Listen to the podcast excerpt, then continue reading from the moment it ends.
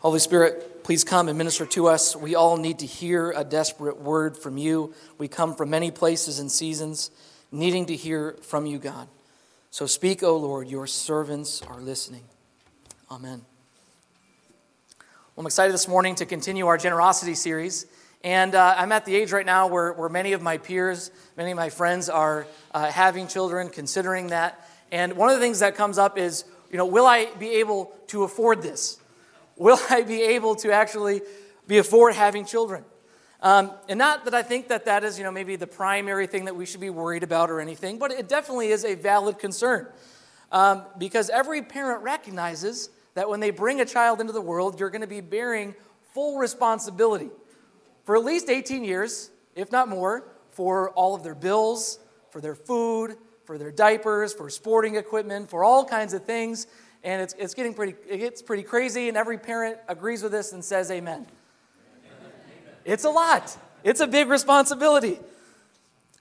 You know, and I think there's wisdom in considering taking that on.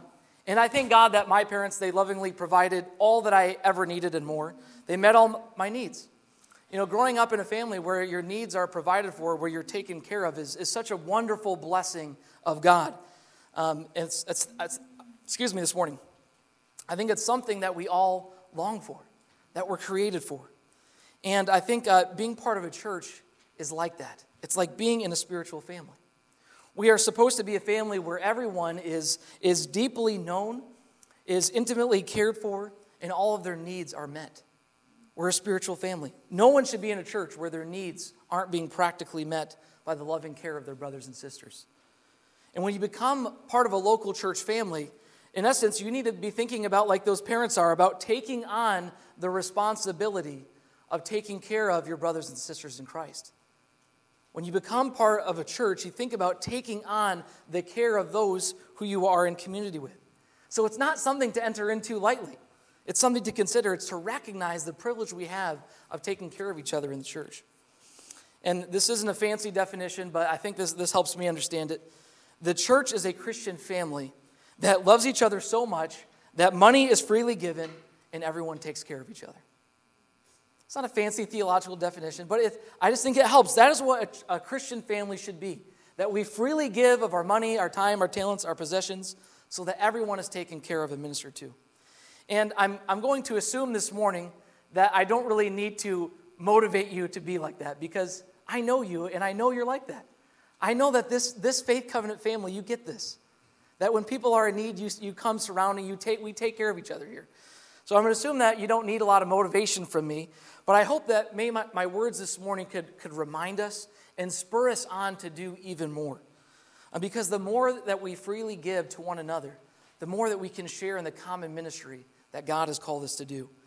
And so this morning, I want to try to be as intensely practical as I can. And I want, I want to think about how can we be a loving church that takes care of each other? How can we do it? So I'm going to give you kind of seven quick points on this. So you're going to want to take some notes. This is how to it because I'm assuming you want to do this. So, number one, claim nothing is your own and share everything you have. Claim nothing is your own and share everything you have. Let's be inspired by the early church. Acts 4:32. It says this. It says all the believers were one in heart and mind. No one claimed that any of their possessions was their own, but they shared everything they had. Can you put yourself in the, in the shoes of those early disciples? Those early followers of Jesus, they've just joined this exciting new movement that's going to change the world. And, and the, one of their first instincts is we have to share everything that we have with each other because it's kind of us against the world. We're on a mission. We need to take care of each other. And this, this wasn't a command that was given, they didn't need to have this told to them. This was something that they naturally did. They naturally did this. This was something that they did because they loved each other so much that it just seemed like the natural thing to do. And I think this is true because when you're in the family, everything is shared. When you're in the family, everything is shared. When I married Laura, my wife, I didn't say to her, Well, this is my money that I've made and you can't touch any of that. Or, This isn't my car, even though I like to drive differently than you, you can't drive my car. No, I didn't say that. I said, No, what's mine is yours except for what you order at the drive through. I really want to eat my food. I'm sorry. That's the one rule we've made. You can't eat my food from the drive through. No, but we share everything. Mikasa Sukasa, we become one, we become family. And when Christians, we, when we talk about generosity, uh, I, you hear this all the time. You're almost always reminded that everything you have is God's, right? You're almost always reminded that everything you have is God's, it all belongs to Him. But how often are you reminded that we all belong to each other? That we all belong to the same family? And that what God has given me is actually available to you because we're in the same family. And I think we need to recapture this, this Mikasa Sukasa idea in the church. That my car is available to you if you need it. That my house, my bed, my extra possessions, it's available to you if you need it. Let's take it a step further. My money is available to you if you need it because we're in the same family. When you're in the family, everything is shared. Think about the things you own. Think about the money in your bank account. Can you begin to detach yourself from it and say, because I'm a part of God's family, it's available for anyone in the family who needs it? That's what being a part of a loving church family who takes care of each other needs to be. The second thing we need to do is that we need to use, use your money and your stuff to meet each other's needs. Again, from the early church in Acts 4, it says this it says, God's grace was so powerfully at work in them all that there were no needy persons among them. For from time to time, those who owned land or houses sold them, brought the money from the sales, and put it at the apostles' feet, and it was distributed to anyone who had need. Joseph, a Levite from Cyprus, whom the apostles called Barnabas, which means son of encouragement, sold a field he owned and brought the money and put it at the apostles' feet. You see, when God's grace is poured out on a church community, everyone's needs are met through abundant generosity. Can you even imagine being part of a church where people actually sold property?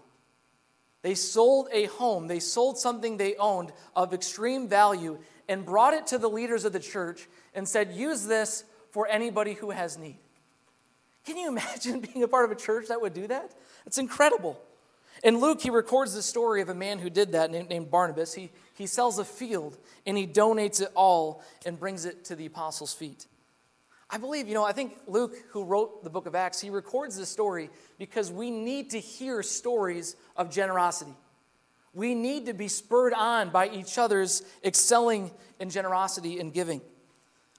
And so uh, I won't name any names, but I, I want to tell a story. I know, I know someone in our church who uh, they, they have an extra car available and they're not, they're not selling it because they want to be able to donate it to somebody who might need it. They don't, they don't care about any profit from their car, They're, they want to donate it to a family who needs transportation. We need to hear stories like this of what people are doing in our church.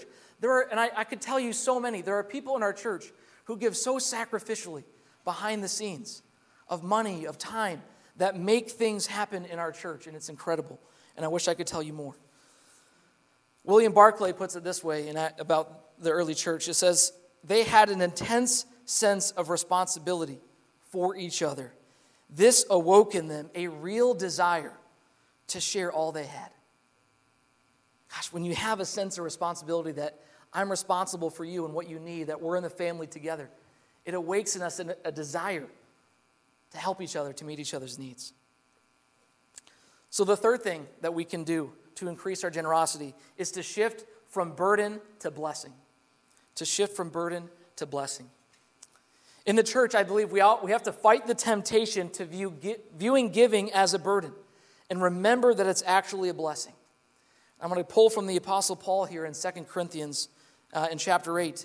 And the context here is that Paul, he, he uh, in one part of his ministry, he was going around to all the Gentile churches and he was collecting money for the poor Christians in Jerusalem. And so he's going around to churches collecting money, and he's writing to the Corinthians about this collection. This is what he says. And now, brothers and sisters, we want you to know about the grace that God has given the Macedonian churches. So, how God has poured out his grace on the Macedonian churches. In the midst of a very severe trial, their overflowing joy and their extreme poverty welled up in rich generosity. For I testify that they gave as much as they were able and even beyond their ability, entirely on their own. They urgently pleaded with us for the privilege of sharing in this service to the Lord's people. It's an amazing example of generosity. And so Paul, he is collecting this money and he goes to the Macedonian churches and he's, and he's saying, How mind boggling is it that the Macedonian Christians, they had their own, he says, extreme poverty. We're talking about extreme poverty here, and they're enduring a severe tri- trial. He's talking about persecution. They're urgently pleaded, in the, in, in the midst of all that, they come to the Apostle Paul and they, what do they do? They urgently plead with him. What? How can you even imagine that? They're this poor, extreme poor church. They're in extreme poverty and persecution, and they come to the Apostle Paul. We are pleading with you, Paul, that we would have the opportunity to give to the poor Christians in Jerusalem. Give us the opportunity. How often do you see Christians pleading for the opportunity to give? Do you see that much? Why would these poor Christians do that? I'll tell you why. They knew it was a privilege. They knew it was a privilege. Look what it says in verse, well, I don't think it, you have in your Bible, but if you want to look in your Bible, 2 Corinthians 8 in verse 4, it says they knew it was a privilege. And I believe they, they truly believed the words of our Lord Jesus Christ that it is better, it is more blessed to give than to receive. Would you say that with me? It is more blessed to give than to receive. That's straight from the teachings of Jesus. And the Macedonians, they believed that. They really believed that with all they had. That even in their poverty, it'd be more blessed for them to give than to receive something. And I believe we all need to make this shift in our thinking when it comes to giving. We've got to stop thinking of giving as a burden and start thinking of it as a blessing. You know, when you don't view giving as a blessing, giving is no fun. It's a burden. We say, oh, you know, the, oh man, World Vision's asking for money again. Oh man, I got another letter in the mail for support. Ah, the church is asking for money again. Ah, oh, this weekly, this weekly giving, it's such a pain. What could I do with all that money? Ugh. That's no fun. That, that takes all the joy out of it, doesn't it? It becomes a burden in our lives. But we need to, we need to stop, we need to shift our thinking from burden to blessing. And the Macedonians, they help us because they have the opposite view. You know, they didn't live in a country like we do with all the technology and wealth that, that we have. You know, they were, they were in extreme poverty, facing persecution for their faith. You know, that's a time where I would think that's a time to kind of make sure your own needs are met, that your own family's kind of taken care of. You're like, hey, we need, we need your help. But God gave them the grace to give even when they had their own needs. Why? Because they viewed it as a privilege to take care of each other. They viewed it as a privilege. It's a privilege to get to take care of God's people. It's an opportunity. It's a blessing, not a burden. And it says that they viewed it as a privilege to do the sharing.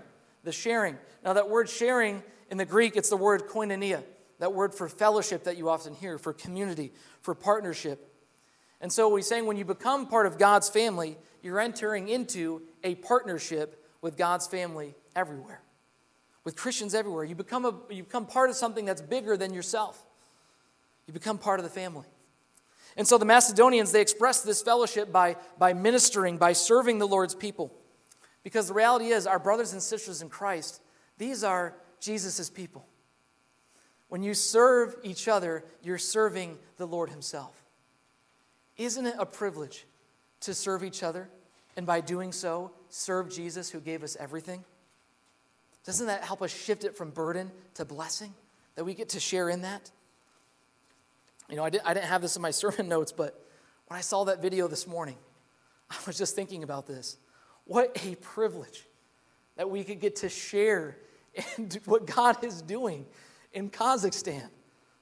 How, that is a privilege to give, that we get to partner with what God is doing and bless our brothers and sisters. It's a blessing, not a burden. The fourth thing that we can do is we can learn to excel at giving.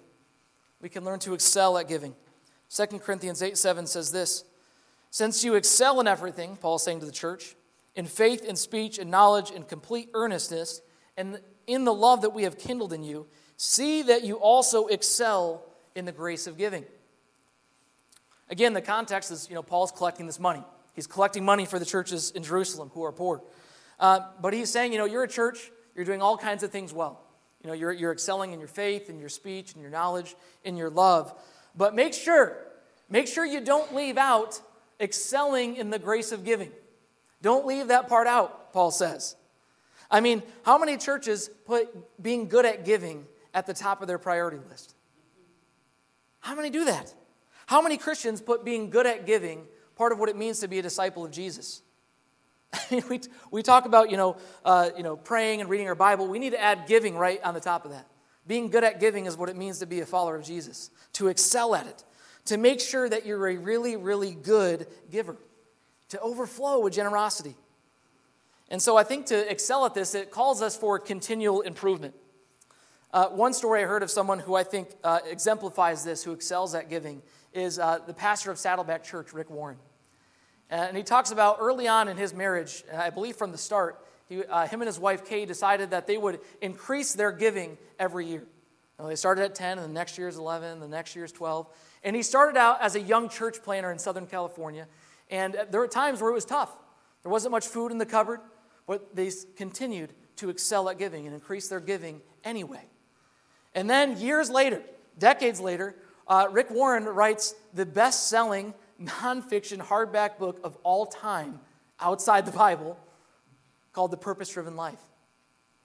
And he begins, I mean, money just starts pouring in, right? I mean, he's, this guy has probably made a ton of money off The Purpose Driven Life. It sold millions and millions of copies, sold more than any other book outside the Bible. In fact, it's been translated, it's the number two translated book out, out, outside the Bible. Or sorry, it's, it's Bible's number one, Purpose Driven Life is number two. Translation in the world. That's what kind of success this book has had.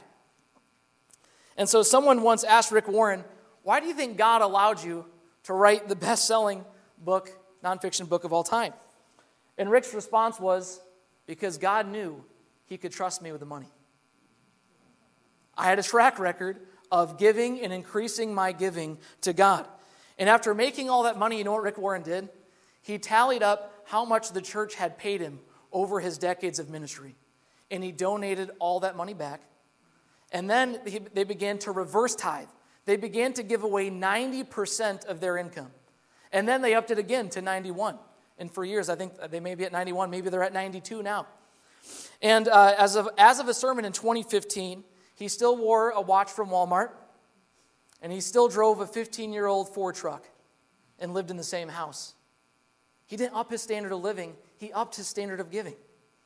That, that is an example of someone who has excelled at giving in the Christian life. It's growing our capacity on a regular basis to give. I mean, can you imagine how much our churches would thrive if every family made a commitment to excel in the grace of giving and generosity? How about you? Will you choose to excel, to be good in the grace of giving? So we excel at giving. Number five, we can shift from guilt to love. Shift from guilt to love. Second Corinthians, again, continuing in our passage here, verses uh, 8, or chapter 8, verses 8 and 9. Paul says, I'm not commanding you, but I want to test the sincerity of your love by comparing it with the earnestness of others. For you know the grace of our Lord Jesus Christ, that though he was rich, yet for your sake he became poor, so that you through his poverty might become rich. You know, giving, it's not about law. It's not about a command. Paul doesn't command the Corinthians to give. You know, giving in the Christian church, it's, it's not a have to, it's a want to, it's a get to, because we so love God and we so love each other that we want to give. So, the way out of guilt and law based giving is to, again, to remember the grace and love that we've been given in Jesus Christ. Though he had everything in heaven, the glory, of being in the triune God, the Son of God, left heaven and became one of us to live a humble life here.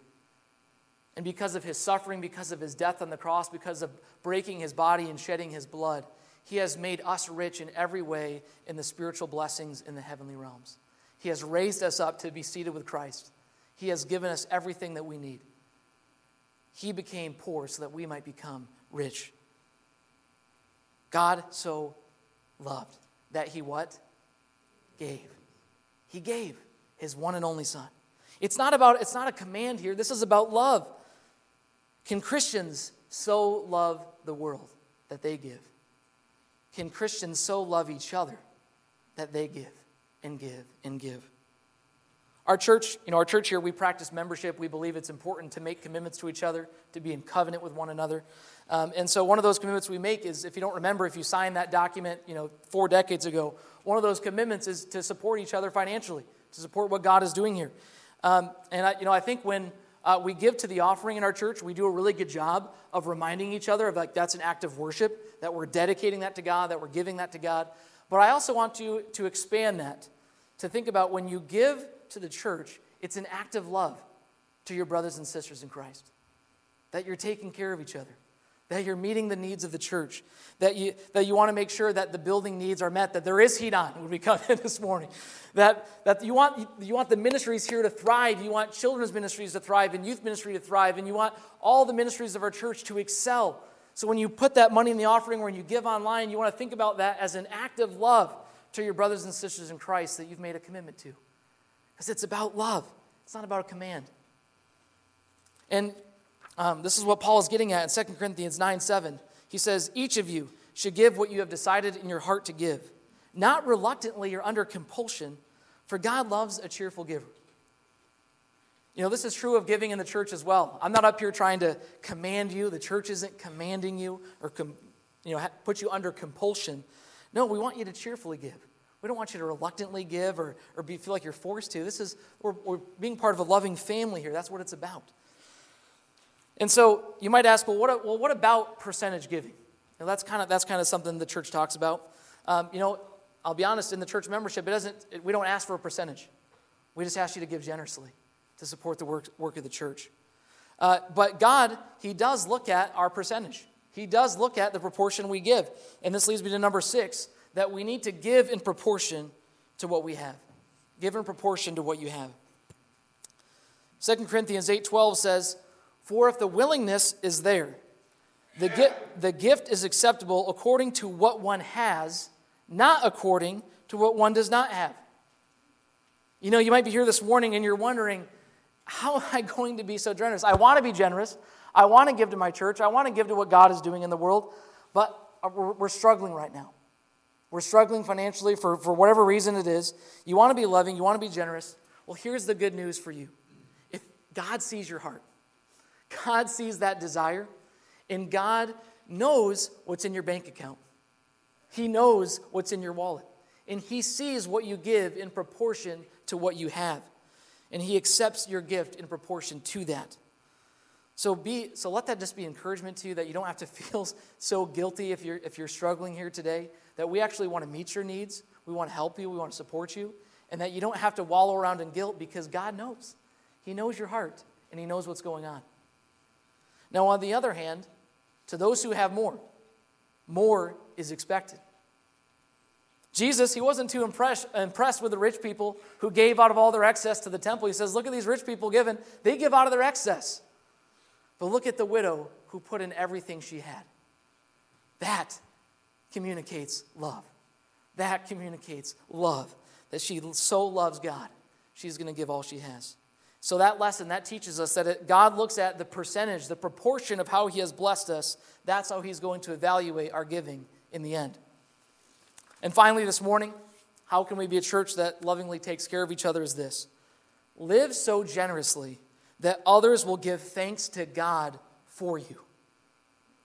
Live so generously that others will give thanks to God for your life. You know, Paul tells the Corinthians, hey, I'm coming. Make sure the gift is ready. Make sure the money is ready when I come. Prepare it ahead of time. Get ready. And then he talks about this, this sowing versus reaping principle, which I don't have time to get into right now. But essentially, he's saying God is going to bless you at all times. He's going to provide for you so that you can always be generous. And then he says this in 2 Corinthians 9, talking about their giving, this service, this giving that you perform.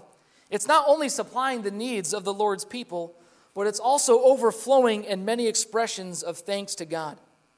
Because of the service by which you have proved yourselves, others will praise God for the obedience that accompanies your confession of the gospel of Christ and for your generosity in sharing with them and everyone else. See, Paul's saying, not only are you taking care of some real legitimate needs of the church family, other people are beginning to give thanks to God for you. They're worshiping God because of your generosity.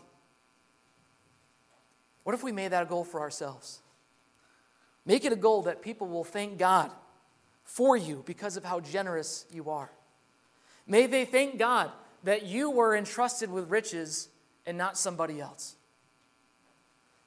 And may we make that our goal as a church, that our, the surrounding communities around us, the neighborhoods, we in Warrenville and the surrounding areas, may they give thanks to God that Faith Covenant was here because of how generous we were, because of how giving we were. May people in Kazakhstan worship God because of how generous Faith Covenant Church was. May people all around the world, missionaries we support, all kinds of things that we do, may the kids that grow up in this church, may they give thanks to God because of how generous you were in their lives. This morning, I'm going to ask the choir to come forward, and they're going to help us respond in worship. And they're going to be singing Be Thou My Vision, which this is just this is a song and a text that can that can help us meditate on, on giving everything we have, our, our, our riches we heed not.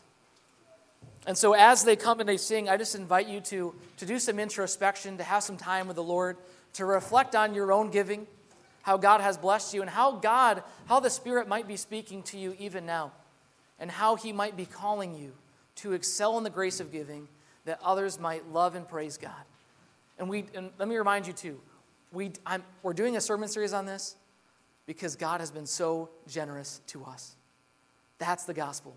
Because God has so loved us, we respond to his love that he's given us. Choir, please come.